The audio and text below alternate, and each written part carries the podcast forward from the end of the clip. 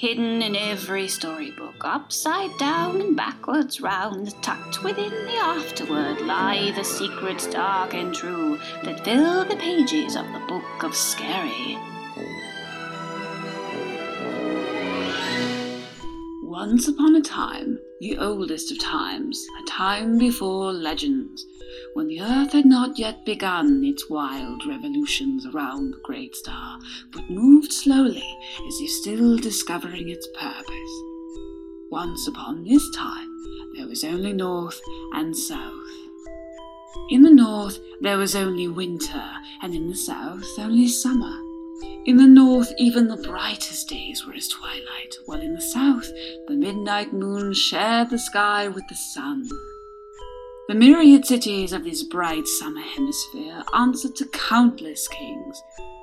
But the North, the North knew only one, a fierce warrior they called the Winter Lord. The North had seen its share of princes and kings, but all were destroyed. All were crushed beneath the icy blades of the Winter Lord's sleigh. No one knew whence came the warrior in the long white cloak with hair as black as night, nor was it known when his rise to power began. Yet every man, every woman and child understood that with the thundering of his war elk's ironclad hooves came destruction, despair, and death most terrible. Some questioned if his men were men at all, and not demons freed from the spits of hell. The Winter Lord's council consisted of only one, a witch woman by the name of Hecate. In the throne room of the Winter Lord's tower, Hecate sat beside him, whispering secrets behind long white fingers. She lurked in the corners of his banquet hall, a white shadow who saw all. And when the Winter Lord went away to battle, Hecate could be seen at the topmost window of the keep, muttering strange incantations as the wind screamed through her silver hair. What counsel did the witch give the great warrior that made her so valuable? What could one woman's verses mean to the man who ruled atop the world? Everything, in fact, for though the Winter Lord possessed strength and battle courage, no man could predict the outcome of the field. But Hecate could. The enemy might hide his hands, but Hecate could count the rings on every finger all the same, and Hecate could break those fingers from a hundred miles away. Her magic, as magic does, came with a price. The price was often cruel to pay. The greater the magic, she would say, the greater the cost. Bring me the head of your favorite elk, she might command and you will crush your enemy before the sun rises. The Winter Lord would do as she asked. Grind your most precious jewels into dust, and there can be no doubt of your victory, she would say, and the Winter Lord would do as she instructed.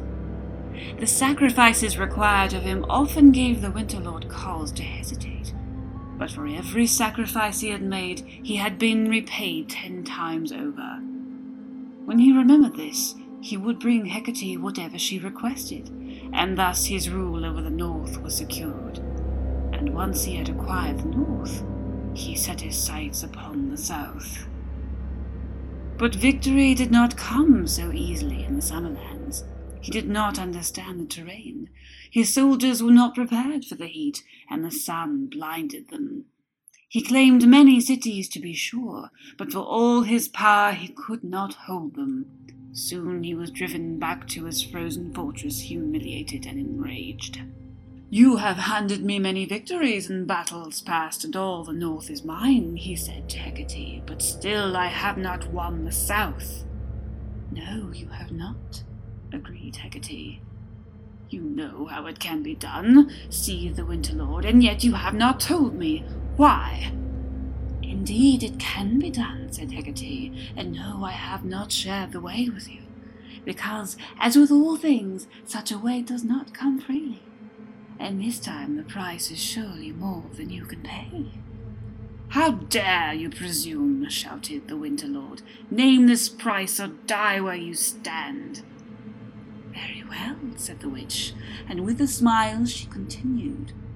Find eight children pure of heart, their innocence must be certain. And while they still live, cut out their hearts, then bring their hearts to me along with their bones, and stain your cloak with their blood.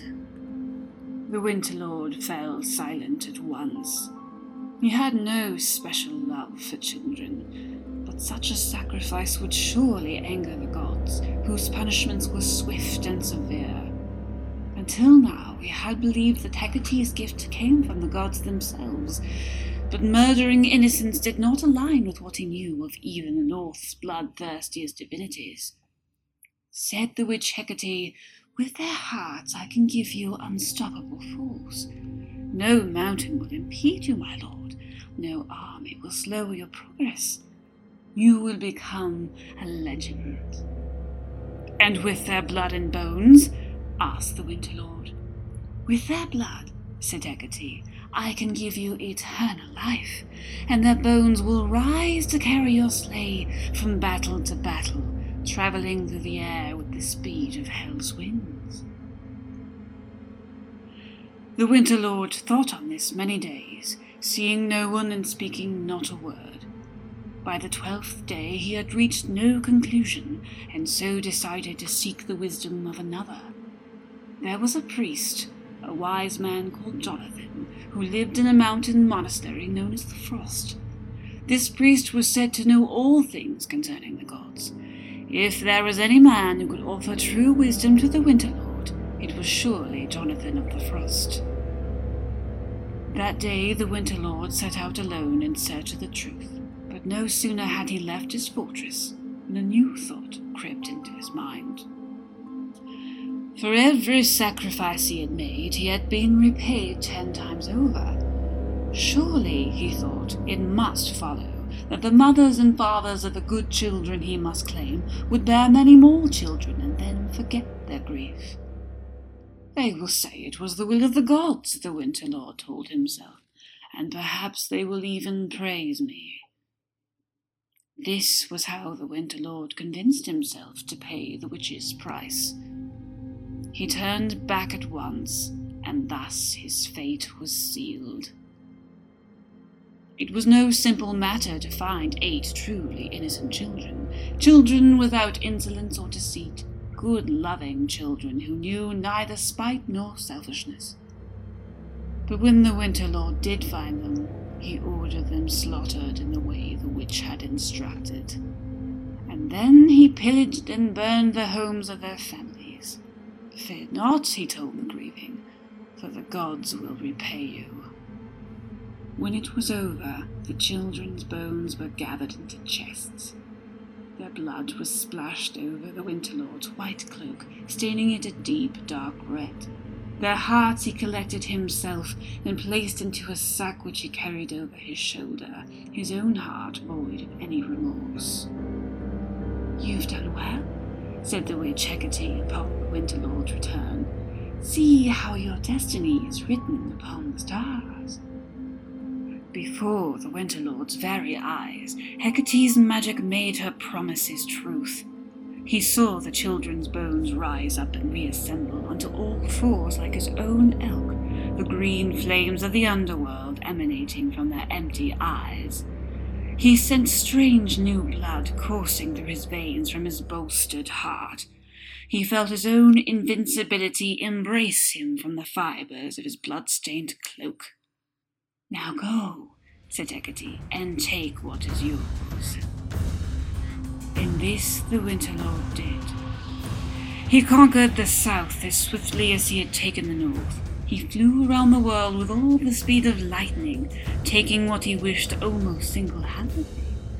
In very little time, all the world one cared to rule belonged to the Winter Lord. I am a legend now, he said to himself, and I will be legendary forever. All his desires achieved, the Winter Lord had naught to do now but revel in his victories and at long last to sleep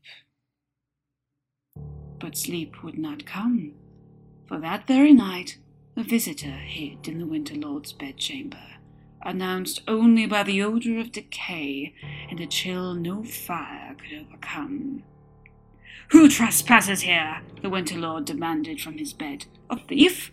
An assassin? Coward, show your face! No assassin lurked in the shadows. No thief watched from the dark. It was only a boy who emerged, a little boy, surely no older than six years. His face was as white as death. Blood ran from a great hole where his nose should have been, where a battle axe had all but cloven his head in two. The Winter Lord reached for his sword, but it wilted in his hand like a weed. You took our hearts, said the boy in a small and lonely voice. You bewitched our bones. You wear our blood upon your cloak. What is this? snarled the Winter Lord. Is this some trick? Who is responsible? I'll have his head. But the boy only repeated those cursed words. You took our hearts, you bewitched our bones, you wear our blood upon your cloak. Begone! Begone, I command you, the Winter Lord ordered. And yet the boy drew ever nearer, gliding across the stone floor without moving a foot. For the first time in his life, the Winter Lord knew fear, and he was paralyzed with it. You took our hearts, you bewitched our bones, said the boy, his hands reaching out to the Winter Lord in a plea for which there could be no answer. You wear our blood upon your cloak. The Winter Lord must have fainted, for in a blink it was morning, and he was blessedly alone. But his relief was quickly replaced with rage. At once he summoned Hecate, demanding the meaning of this spectral visitation. Forgive me, my lord said the witch, but I have no power over the spirit world, only that which carried their souls. I can no more dispatch this spirit than I could have summoned it. But I can prepare a sleeping draught for you. Drink it every night, and this wraith will disturb you no more. The Winter Lord downed the draught that very evening, and waited for the rest that was denied him the night before. But if it came, it provided no barrier against the spirit of the dead boy. Again the child appeared, and again he spoke those wretched words. You took our hearts, you bewitched our bones, you wear our blood upon your cloak. The Winter Lord pleaded with the ghost, but just as before, the ghost would not be ordered away. This time the Winter Lord summoned Hecate immediately, but the witch could not be found. She had fled to where no one knew. The Winter Lord's anger burned hot, cooled only by his helplessness. If ever he found the witch, he vowed she would learn the meaning of suffering. The warrior lord sought the help of other witches and wizards, but all failed him. And so the ghostly appearances continued, at first only in the night, and then in the day as well. It mattered not if the Winter Lord was alone or in company, the boy was always there. Only the Winter Lord saw the dead child, and he saw him everywhere. So pale, so small, blood perpetually streaming from the cavern in his face, sad eyes accusing. In search of distraction, the Winter Lord kept himself surrounded always by people. He held grand feasts every day and every night. He grew fat as he consoled himself with food and drink. His once raven black hair turned white from the strain, and he laughed, ho ho ho, too loud and too long to hide his terror. There were whispers that the great warrior had gone mad, and at times he believed it himself. All the witches and wizards of the world could not relieve him of this insanity now. But there was one man he had not yet visited, a man whose wisdom he nearly heard before the madness and the fear began, before he turned back and the darkness invaded his already shadowed heart. I must see Jonathan of the Frost, said the Winter Lord, and this time I cannot falter. The sun had not yet risen when the Winter Lord rode his one living elk to the mountain monastery. He told no one he was leaving, nor where he was going. He rode alone, a grotesque shade of his former self. When he reached the frost, the old man was already waiting for him. Nicholas, he said, calling the Winter Lord by his true name, and at once the Winter Lord fell to his knees and wept. You have committed a great sin, Nicholas, said Jonathan of the Frost. Yes, wise one, sobbed the Winter Lord, and I seek forgiveness. I wish to put the children's souls at rest. They torment me so. My wine tastes of blood, my food of ashes. Every song I hear is drowned out by their voices, reminding me of what I cannot change. And what would you be willing to do to end this torment? asked Jonathan. I would give up all that I have, said the Winter Lord. I would give up this undying life and live out my remaining days in humility and poverty, and I would be grateful. What need have I for power and wealth now? I am sick with it. I am disease and ermine robes. The Winter Lord had meant his words, but when he looked to the old man for pity, he was met instead with disgust. So, spat the wise man, you would have the gods dig up the seeds you have sown and scatter them to the winds, lest you be forced to reap your own bitter crop. Is that what Nicholas the Winter Lord thinks he deserves? The Winter Lord was stunned. Fool!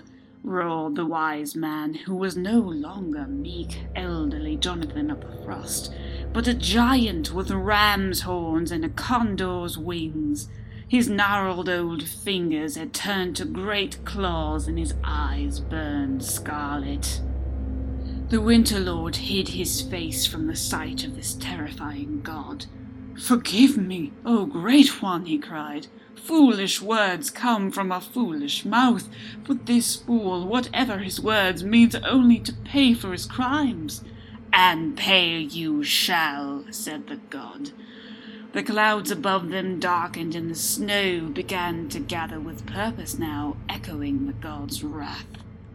Nicholas the Winter Lord, you will keep these iniquitous gifts granted you by the witch Hecate, said the god your eternal life, hell's winds at your back, your undefeated strength. These are yours to bear forever, but you will use them for atonement now, and you will use them for only one night a year.